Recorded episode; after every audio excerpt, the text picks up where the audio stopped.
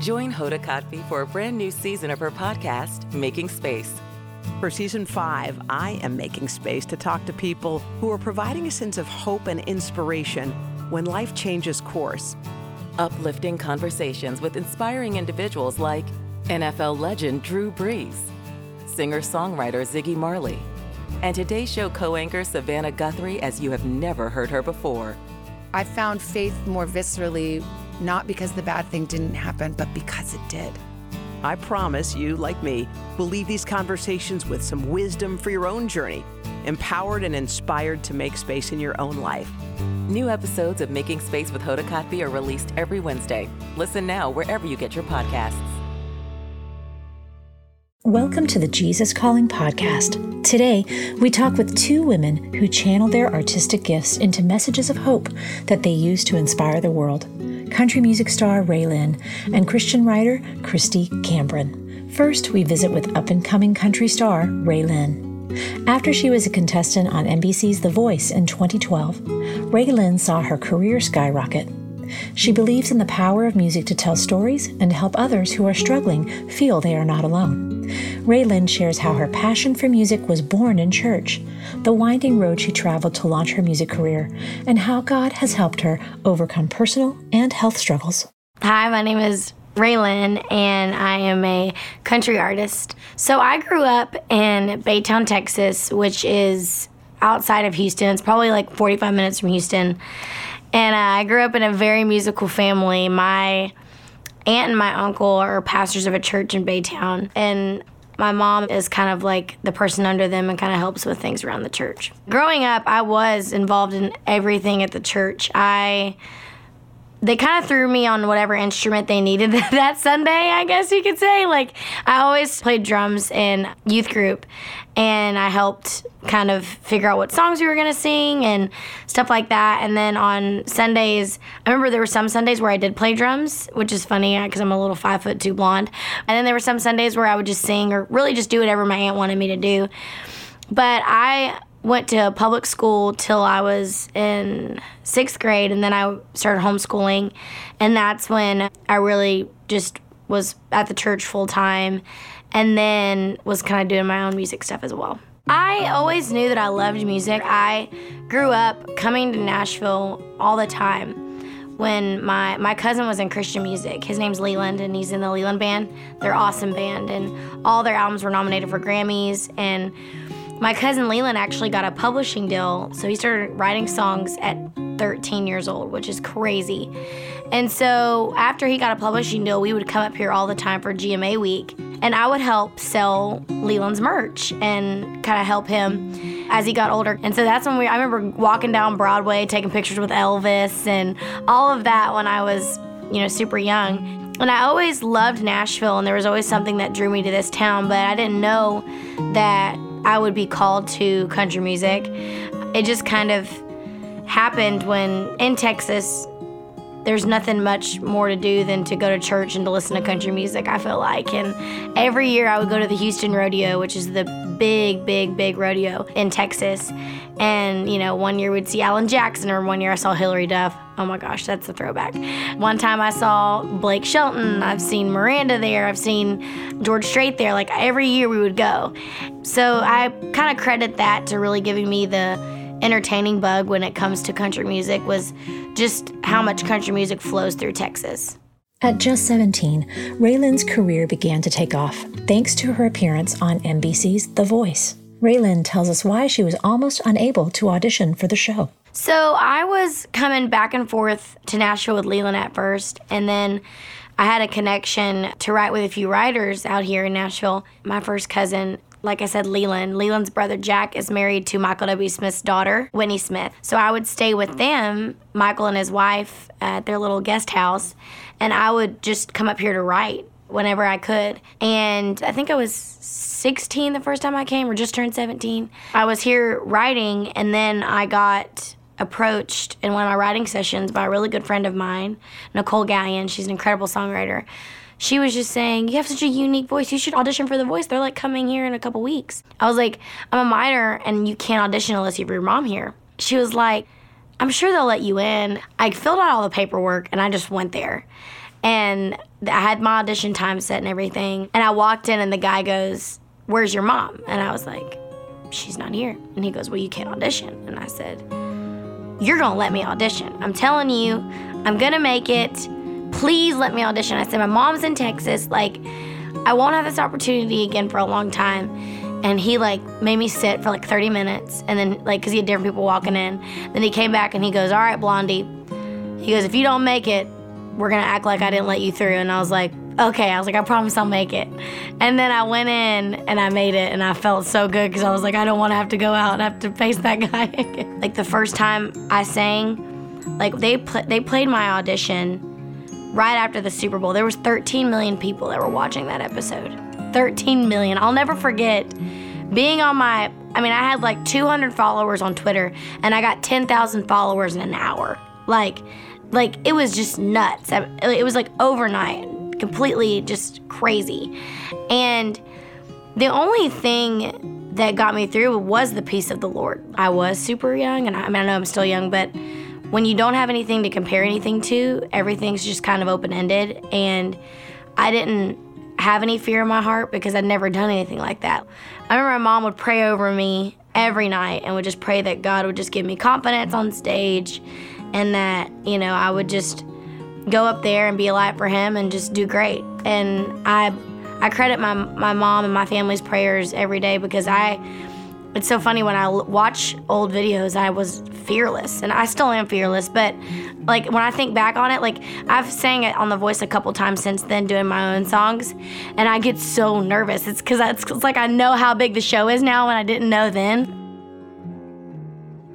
I remember when I first moved to Nashville, I wanted just a devotional to kind of give me scriptures each day that I could study more. And so when I found Jesus Calling, it was really awesome because, first of all, I feel like every day it hits me like I need it to hit me. And it's, it's just so crazy. Like, that's how I know that each one of those, each day is from the Lord because each day, like when she's like, today you might, you know, or it's from God's point of view, but like, you, are probably going to face this, but know that I'm with you and all these things. And it's like those days, I always get faced something. And it's like, it's just so crazy because that book is just so anointed and so incredible. But then the scriptures at the bottom, I'll always look them up in the Bible, in my Bible, and then I'll read just that whole chapter. And it's always kind of given me kind of a a footing into where to read in the Bible each day. And since then, I mean, it's been it's been a lot easier for me. But at first, you know, it's like the Bible is just so intimidating. It's so big, and you kind of don't know where to start. Growing up in church, of course, like each Sunday, it's different. But I wanted to have my own walk with the Lord by myself. What does that look like? And my first stepping stone for that was Jesus calling. RaeLynn reads a message that is meaningful to her from the June 21st entry of Jesus Calling. Waiting patiently with me while I bless you. Don't rush into my presence with time consciousness, gnawing at your mind. I dwell in timelessness. I am, I was, I will always be for you. Time is a protection. You're a frail creature who can handle only 24 hour segments of life. Time can also be triumph, ticking away relentlessly in your mind. Learn to master time, or it will be your master. Though you are a time bound creature, seek to meet me in timelessness. As you focus on my presence, the demands of time and tasks will diminish. I will bless you and keep you, making my face shine upon you graciously and giving you peace. That's awesome. The time you spend with the Lord shouldn't just be in the morning or at night. It should be throughout the day. Like when you're just driving, you can talk to the Lord. Like that's what is so awesome about God's heart and and God's presence is you can be in it at any time. My favorite part about country music and the reason why I wanted to be in this genre is the stories that you can tell. And I believe that music is a way to heal people in a, in a lot of ways and some of the toughest times in my life, I can tell you what record and what song helped me get through it. And I think it's super important as an artist to speak your truth because that's all you can do. And if I'm going to sing a song every night, it's going to be something that I've went through. So Love Triangle uh, is a song that I wrote right when I was done with The Voice and I came to Nashville. And Love Triangle, honestly, was just a song that came from heaven. Like I that song has magic on it from the day we wrote it. And it's so funny because even though it's about divorce, it has helped so many people. Mamas and daddies are living in a straight line. Take forever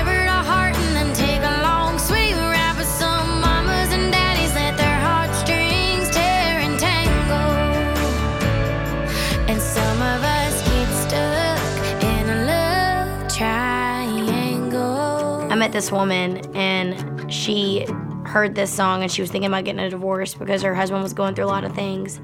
And after she heard me sing it at a writer's round, she decided right then and there to make her marriage work.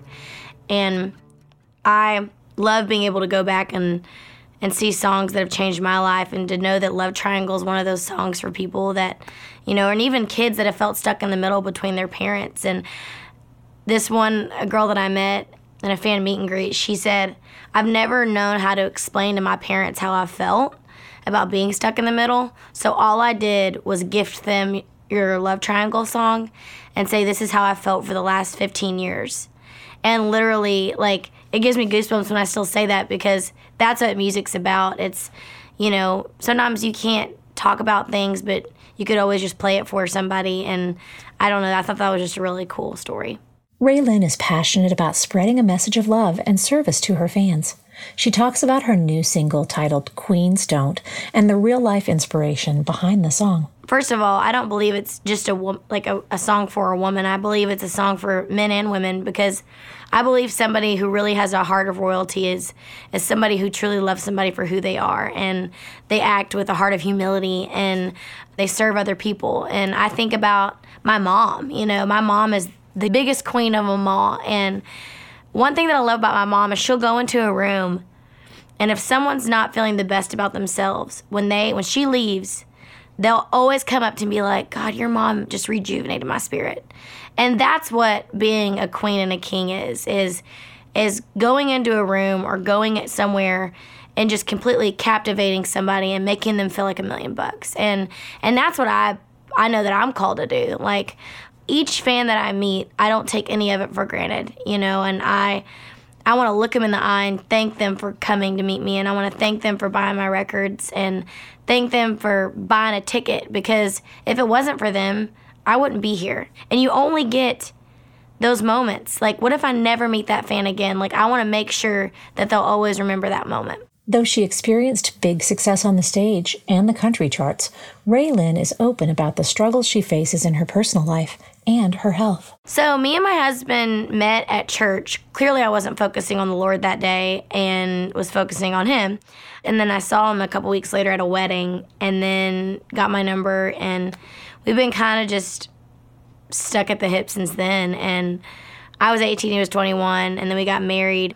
Well, a couple years after that, so we've been married for a little bit now. But he's the best. And then so, a little over two years we've been married. But he is in the army, yeah. And so he decided to join probably about a year into our marriage. And he is, I know it's a selfless thing what he does, and I'm very honored to be by his side and that he just supports me in everything that I do in music and as an artist and just as a woman and I think it's super important as a wife to do the same for him. It's hard for me because, you know, Josh is gone doing training and stuff, but it really shows me I think it's easy for anybody to be selfish and say, if he was doing another job, then he could come see me and come out and be on the road with me and all that stuff. But then when I think about it, I'm like, all I'm saying is me, me, me. And it's like, that's kind of selfish. But I'm so thankful that he has all these, you know, dreams in his heart because that's what's going to make him so unique to this world. And just like I have a calling on my life to do this, he has a calling on his life to do that. So I was diagnosed with type 1 diabetes when I was 12 years old. And it was hard. I mean, when you first find out at 12 that you're gonna have to take a shot every day, you're like, are you crazy? I hate going to the doctor anyways. And now you're gonna have to tell me I have to take a shot and give it to myself at 12. You're crazy. But I went to a lot of classes and I learned really about type 1 diabetes and this disease. And I quickly realized that I can either be upset about this and live a very unhappy life and like kind of walk with like why, God, why did you give me this? Or I can take the bull by the horns and take this disease and just kind of make it. I, I, there's no reason that this has to hold me back, and and that's the approach that I took. And I will say it took me a while to get there. One thing that I credit my diagnosis with is that with having type 1 diabetes is I live the most healthy life right now and I credit that to my diabetes cuz I don't I think if I didn't have diabetes, I'd be eating donuts every day. Like honestly, like I love food so much and it's helped me really just take care of myself. And so that's that's one thing is like anytime you can kind of get you know someone throws a wrench in your plans and you think that life's to be this way and it kind of takes a U-turn, you just got to know that that happens for a reason and and you can always get back on track. Now I'm so thankful I have type 1 diabetes cuz I can be a voice for it and it's a part of my story that that only I can have, which I think is cool. I'm reminded every day when when I, you know, just see things happening in my life that gosh, like I would not be here if it wasn't for God and and what He's done in me and and, get, and calling me to do this. I heard this recently uh, from a friend of mine who's in the country industry as well, and he gets asked all the time by different like just different friends of his that are Christians, and they're like, "How is it to go into these dark places and go play at bars and all this stuff?" And he goes, "Well." They're not dark places if you bring the light. There's darkness everywhere, but if you carry light in your heart, then it doesn't matter where you go. And I loved the way he answered that because it's so true. It's like everything that I have is because of the Lord, and I know that. And I wouldn't have my career if it wasn't the promises that He's given to me. And things that have happened in my life literally wouldn't have happened without the favor of God. And I know that 100%. To learn more about RaeLynn's new single, Queens Don't, and about the RaeLynn Diabetes Fund, visit raelynn.com. We'll be right back after this brief message about a free offer from Jesus Calling. Are you looking for a way to keep track of your daily prayers along with Jesus Calling? The Jesus Calling Family Prayer Calendar goes right along with your daily readings from Jesus Calling. Each day begins with a guided reflection, followed by a space for you to fill in your prayers of thanksgiving and special requests. You can get your free Jesus Calling Family Prayer Calendar by visiting jesuscalling.com slash offers. Visit jesuscalling.com slash offers to download your free family prayer calendar today. Our next guest is Christian fiction and Bible study writer Kristy Cambron. Since she was a child, Kristy loved telling stories. Today, she tells us how one art history class in college inspired her to write her first novel more than a decade later, why she decided to quit her corporate America job after 15 years and begin writing books, and why a book on her desk at work inspired her to make that leap. Well, I'm Kristy Cambron. I'm married to Jeremy for 17 years, but we've been best friends for 21. We have three little boys, which means I'm also a mom, and I'm a vintage inspired storyteller for Thomas Nelson Publishers. I write fiction, I write nonfiction, and I love talking about Jesus. So, really, all of my stories, anything that I write, whether it's fiction or it's a nonfiction Bible study, whatever, or when I'm speaking on stage, whatever I write is in this space where art and history and faith merge, where those three things come together. That's always where I want to be telling a story. Well, I'm a Midwestern girl at heart. My dad was an architect, so we really had to travel around to wherever the jobs were. So that means that I spent time in Illinois, Michigan, Ohio, settled in southern Indiana, which is really cool because we have this northern Indiana thing going on, but we have some southern culture too. We say y'all, we sound a little southern because we're right by Kentucky spent time in church as a kid, but was really brought up in the Southern Baptist Convention. But I would say that this big faith factor for me and in my family really came from the relationship that my mom and my maternal grandmother both had with Jesus. My mom led me to faith in Christ very young. It was Mother's Day. I was, oh goodness, probably six or seven years old, really young girl.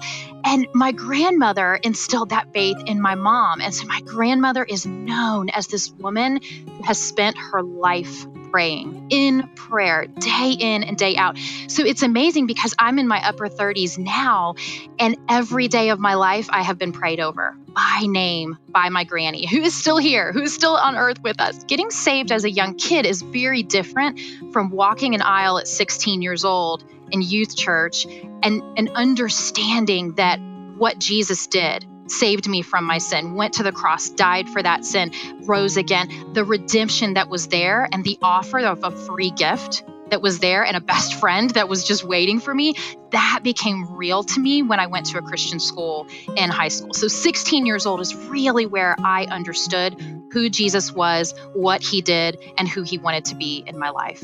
All the way back, maybe five years old, I would tell my mom at the time, I want to be a Disney animator. You know, I just loved visual storytelling so much. And, and what do you have when you're a kid? You you have cartoons. And so really the gold standard of back when I was a child was Disney animation. But the funny thing is, I had these hands that were not gifted to be an artist. I couldn't really paint. I couldn't draw really much beyond stick figures, couldn't sculpt. And so I thought that meant I couldn't be an artist. I couldn't create. And the dream to be a visual storyteller, it could have died right there. But my mom took my sister and me to the library every week in the summertime when I was young. And my sister, she is still the biggest reader you will ever meet. It's funny because I write books and she reads them and she tells me about them. But my sister would run to the fiction section of the library and I would go the other way. I would go to the art section. And even as a kid, seven, eight, nine years old, I would pull down these thick volumes of art history and Disney animation. And I remember sitting on the floor in the library just thumbing through the pages and just falling in love with visual storytelling. Now, it wasn't until I went to my first year of college, I'm, I'm young, I'm 17 years old, and I walk into an art history classroom, and all of a sudden, it's where those things that I loved the art, the history, and the faith where those things came together. And I hear this whisper on my heart no, it was the Holy Spirit telling me, You're home this is where you're supposed to be. And that was when things really began to change for me, where I really began to understand my creative calling. Yes, I got an art history research writing degree because it was my passion, it was my heart, but I had no idea at the time that God was going to take that, that experience, and 10 years, you know, more than a decade later, he's going to have that emerge in creative writing and writing my first novels. And so faith and creativity and art, they were always really connected with me. I just had to begin to understand what my calling was to those things and where they, they merged together. One of the things that I really remember from those first classes in art history, and, the, and there was a day that I walked in and there were all these students, and it, it was before social media, it was before all the technology. And so we literally had slides that you would have projected onto the front of this large classroom. And so I walk in, and our art professor, she begins to put slide images on the wall. And you could tell, okay, this is World War II era art. And, and you could tell that it was some beautiful things. It started out to be music notes and flowers and landscapes, really just beautiful watercolors. There were there was some poetry. There were beautiful images. Then the images began to take a darker note. They, they became more menacing. And you would see guards and watchtowers and boxcars, train cars. You would see people marching in line in striped uniforms. And, and so we knew this was Holocaust, but we thought it was a commentary on the art. So we thought this was modern art. And then our professor came back and said, no, this was actually art that was created by prisoners in Auschwitz, in concentration camps. They created art, and this is what was left behind when the camps were liberated. And that for me, imprinted on my heart. It was a defining moment for me as a creative because years later I had no idea that God was going to have my debut novel be about the art of Auschwitz. But it really imprinted on my heart because I was thinking about how creative our God is, right? All of the things that He has designed on this earth is nothing if it's not creative. And I remember thinking back under penalty of death, in the most horrific circumstances we could imagine on this earth, those prisoners in those concentration camps were willing to risk everything because God had put creativity on their heart so strong that they were willing to risk everything just to create. And that was a heart thought, an idea that stayed on my heart for more than a decade and would eventually come out in my debut novel. And then I do write novels where you have art and history and faith and where those things collide, but it's more than that. It's taking these dark places in our world history, in our humanity, and seeing that the light and the love of Christ is able to rise up in the midst of all of those.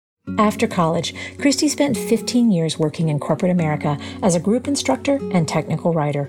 Over time, she realized she wanted to pursue work where she could talk to others about Jesus and his love. Kristy recalls the tug on her heart to pursue work that was more meaningful to her and tells us how a gift from her mother played a huge role in that move. I first became aware of Jesus calling through my mom. My mom has been a great faith influence in my life, and I'm holding a book that she gifted me, a Jesus Calling book, on Easter in 2010. And this was the book years ago when I was sitting at my desk at work and I felt God begin to nudge me into my calling, and that was creative storytelling with Him. Jesus Calling is a part of my life on a daily basis through a number of ways. It was that experience of opening the book and finding through Sarah Young's words, just the beauty of the words on the page, that I had a connection to God. I had a connection that was personal, it was intimate, that He knew me, He knew my experiences, He knew my dreams, He knew my future before I even did. And to find that on the pages of a book, it's so rare. Jesus calling is just ever present it's been there for years, and I love that I have the opportunity to dive into these words as many times as I need to on a daily basis to enrich my walk with Him. I remember I was sitting at my desk and I'm looking out over Main Street, and there are all these cars going by, really busy skyscraper office. I'm talking to my husband on the phone, and I remember telling him, You know, I love what I do. I love storytelling and writing and teaching, but I would give anything if I could just do it for Jesus. And I had this copy of the Jesus Lives version of Jesus Calling on my desk. It talked about calling and how Jesus and depending on him and how he's there. And the were verses, First Peter 2 9, Isaiah 61 10. And I'm just sitting at my desk and I'm reading over these verses and really feeling this call on my life and how God was asking me to do something radical, which was trust him with everything, surrender everything to him. And it was a couple of years later that he began to impress upon my heart to go for publication. A girl from small town southern Indiana who sometimes got B's in English was going to go write books and write stories for God. I am as surprised as you are. but God was right there and he was there in this book and I have dates written in the margin of how that calling was right there. And so my mom gifted me this book, but she had no idea that through this book she was gifting me to my calling. On page 150 the passage that really spoke to my heart was depending on him depending on jesus and i have some some of this context it, it's highlighted and i have underlines and i have things written in the margin it said this gap between my call on your life and your ability to respond is part of my plan it heightens your awareness of your utter insufficiency because you are mine I allow you to connect your deep inadequacy to my boundless sufficiency. Instead of focusing on your imperfection, make every effort to stay connected with me. And that is highlighted stay connected with me. And this page is dog eared, and I have dates in the margin because it really spoke to what I had done for so many years, which was sleepwalking my faith with Jesus. And after this 15 year stint in corporate America, really felt that I began to use my spiritual eyes for maybe the first time. I'd known Jesus since I was 16 years old, but I really wasn't walking with him and I wanted to. And this book really helped me to remember to stay connected with him. I'm asked often, what was that first step out like? To step out in order to step into your calling with Jesus. And it's been about five years now, and I wish I could go back and talk to that girl from five years ago and say, the big moment is not in the step out. It's not in the jumping out into a news story road. I thought it was. I thought, okay, God, you're asking me to walk away from security. You're asking me to walk away from comfort, from part of my identity, because I didn't even realize part of my identity was wrapped up in who I was, what I did, what my titles were. I had no idea that I was on a completely different road than He wanted me to be, which was to find my definition in who Jesus says I am. That's it. And so to step out, I thought the big moment was okay, God, I'm going to walk into this office and I put in my two weeks' notice. And it was huge because I wasn't doing this alone. I had my husband, I had three children, I had family, I had friends supporting me. And I remember the call was so firm on my heart that God was telling me, step out, step out. And I wouldn't go. I was too scared to go. And I remember vividly, I came home from the office one day and I stood in the kitchen with my husband and I'm crying on his shoulder because I'm feeling this call to step out and to do something brave. And I just didn't feel brave enough to do it. And so after all of this, my husband said, Well, I trust God and I believe in you. So let's do it. You can quit your job. And I went in the next day and I gave my two week notice. And I thought that was the big thing. Yes, we did it. We did the big step out. No, the call was never just to step out and, okay, I'm going to fall into becoming an author, which had always been part of my dream. It was so much more than that. It was falling in love with Jesus and being willing to surrender everything to Him for the first time in our family's journey. To be able to imagine ourselves walking a different story road, a new journey, perhaps. It really is what I love about storytelling, whether it's a fiction book, whether it's Bible studies, because that stuff is all true, right? that stuff's not the fiction stuff. But when I wake up every day and I think I have the opportunity to walk with the God of the universe. I heard this years before and I've never forgotten it that the Bible is the only book that when you read it, the author is always there with you how incredible is that? And so to be able to imagine what life was like back in, say, first century Rome, when the church was just getting started, when Jesus is on earth and he's walking that story road, if you will, with the disciples, it's more than just opening a book and thinking, wow, he was a great teacher or he was a cool guy in history. It's so much more than that. It is literally sandals in the dust, walking step by step with him day in and day out. That imagination is how the Bible comes alive, and it comes alive to us right now, today, in this world we are living in. And it doesn't matter if I wake up and I'm going to an office or I'm a homeschooling mom or I'm going to a church or I'm doing ministry or I'm volunteering, whatever that space is, whatever that sphere of influence is that God has placed me in my life, if I can imagine what the context of scripture is, if I can imagine living another's story, there's really nothing that I can think that would get me closer to God, that would help me to understand scripture and to live it out day by day by day. To learn more about Kristy's novels and Bible studies, as well as her latest book, Castle on the Rise, visit KristyCambron.com. Do you love hearing great stories of faith each week via the Jesus Calling podcast? We want to hear from you. If you haven't already subscribed to the Jesus Calling podcast, visit the Jesus Calling page at itunes.com and hit the subscribe button. While you're there, we'd love for you to leave us a review and tell us how you feel about the show and what future guests you'd love to see.